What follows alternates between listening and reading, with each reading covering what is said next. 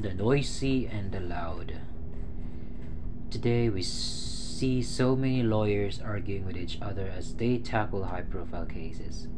Watch them in action when they are interviewed in talk shows or news programs.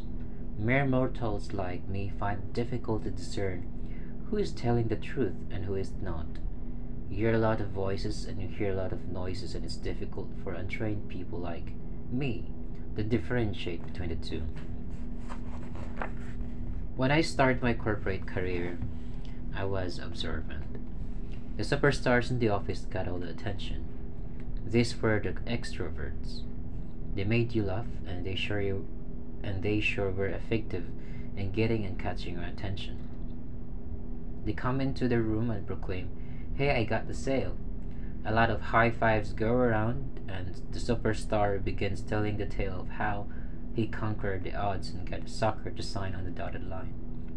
These are also the same people who would enter the room and shout, I almost go the contra- got the contract, but some nincompoop beat me to it. Beat me to it. Either way, whether they got a job done or not, they are loud and noisy. They can't help but your atten- but get your attention. And they're the quiet ones. You do not notice th- notice them a lot because they are quiet. It seems to me that they are they ex- exert extra effort in being quiet. They do not want the attention, but they get the job done. If they don't, you do not hear them complain because they seem to bear the pain in silence. And when they do, they are just, you know, quiet. And so, thinking of my work experiences in the past, I posed this thought in my digital space. There are those that are loud and noisy in the workplace. They get all the attention, and that's okay, as long as they perform and respect others. They're the quiet ones. You don't get a lot of drama from them, but they're stable, steady, reliable, and they and they deliver. We need to appreciate and respect them too remove the drama, the noise, and the hype. At the end of the day, it's performance that matters, and each one should be evaluated by it through it. And it got about 9,000 9, likes and something like 2,800 plus shares. Most comments are positive, and they express agreement and approval. But there are some comments that do not agree. Here are some of them. Performance doesn't matter sir if you belong to a weak management. Sa nga lang nag-base sa performance, ramdam at kitang-kita ang mga pasarap sa tabi-tabi. While other observations may be true, this got me thinking and so I placed another post. There are strong and inspiring leaders and there are weak and poor managers. I have worked for them and I have worked with them. Guess what? I have learned from all of them. I've been inspired by the good ones and I have challenged myself with the not so good ones too. Now, so this is my conclusion. Just because I am employed, I should never deceive myself into thinking that I am working for somebody else. What become, what we become, learn, do, and develop is what we get out of our work. And good or bad management, management, well, they are just part of the equation, of the equation. And the day I stopped blaming them was the day I started growing up. I had very good comments out of this. As of this writing, perhaps it has reached 8,000 plus likes. So figure it out. How do you deal with people like this? Herd mentality, mob mentality, low EQ employees. They're all over the place, and they're not. And they are they not? Perhaps this is why the demands for me to provide to provide leadership and values based training continue to increase your year after year. There's no visible sign of slowing down. Soft skills training are important. Behavioral values, attitude, work excellence, teamwork, and collaboration. If these are not taught, then where would our people get their ideas? Social media? Gossips and ideas from the amateurs? We need to train them with the realization that who they are and what they become is more important than what they earn and what they have done. Train our people to discern the voice from the noise and to think critically for their own sake. Soft skills training are important. behavioral, values, attitude, work excellence, teamwork, and collaboration. If these are not taught, then where would our people get their ideas? Social media, gossips, and ideas from the amateurs? We need to train them with a realization that who they are and what they become is more important than what they earn and what they have done. Train our people to discern the voice from the noise and to think critically for their own sake. Mm-hmm.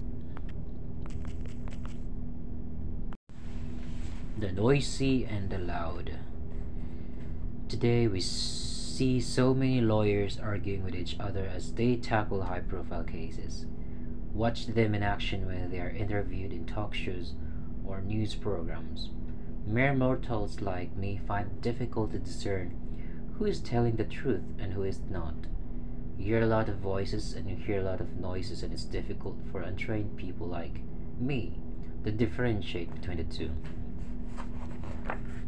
When I started my corporate career, I was observant. The superstars in the office got all the attention. These were the extroverts. They made you laugh and they sure you and they sure were effective in getting and catching your attention. They come into the room and proclaim, Hey, I got the sale. A lot of high fives go around, and the superstar begins telling the tale of how he conquered the odds and got sucker to sign on the dotted line. These are also the same people who would enter the room and shout, I almost go the got the contract, but some nincompoop beat me to it. Beat me to it. Either way, whether they got a job done or not, they are loud and noisy. They can't help but your atten- but get your attention. And they're the quiet ones. You do not notice th- notice them a lot because they are quiet. It seems to me that they are they ex- exert extra effort in being quiet. They do not want the attention, but they get the job done. If they don't, you do not hear them complain because they seem to bear the pain in silence. And when they do, they are just, you know, quiet. And so, thinking of my work experiences in the past, I post this thought in my digital space. There are those that are loud and noisy in the workplace. They get all the attention, and that's okay, as long as they perform respect others. They're the quiet ones. You don't get a lot of drama from them, but they're stable, steady, reliable, and they and they deliver. We need to appreciate and respect them too. Remove the drama, the noise, and the hype. At the end of the day, it's performance that matters, and each one should be evaluated by it through it. And it got about 9,000 9, likes and something like 2,800 plus shares. Most comments are positive, and they express agreement and approval. But there are some comments that do not agree. Here are some of them. Performance doesn't matter sir if you belong to weak management. Sa nga lang nag-base sa performance, ramdam at kitang-kita ang mga pasarap sa tabi-tabi. While other observations may be true, this got me thinking and so I placed another post. There are strong and inspiring leaders and there are weak and poor managers. I have worked for them and I have worked with them. Guess what? I have learned from all of them. I have been inspired by the good ones and I have challenged myself with the not so good ones too. Now, so this is my conclusion. Just because I am employed, I should never deceive myself into thinking that I am working for somebody else. What become, what we become, learn, do, and develop is what we get out of our work.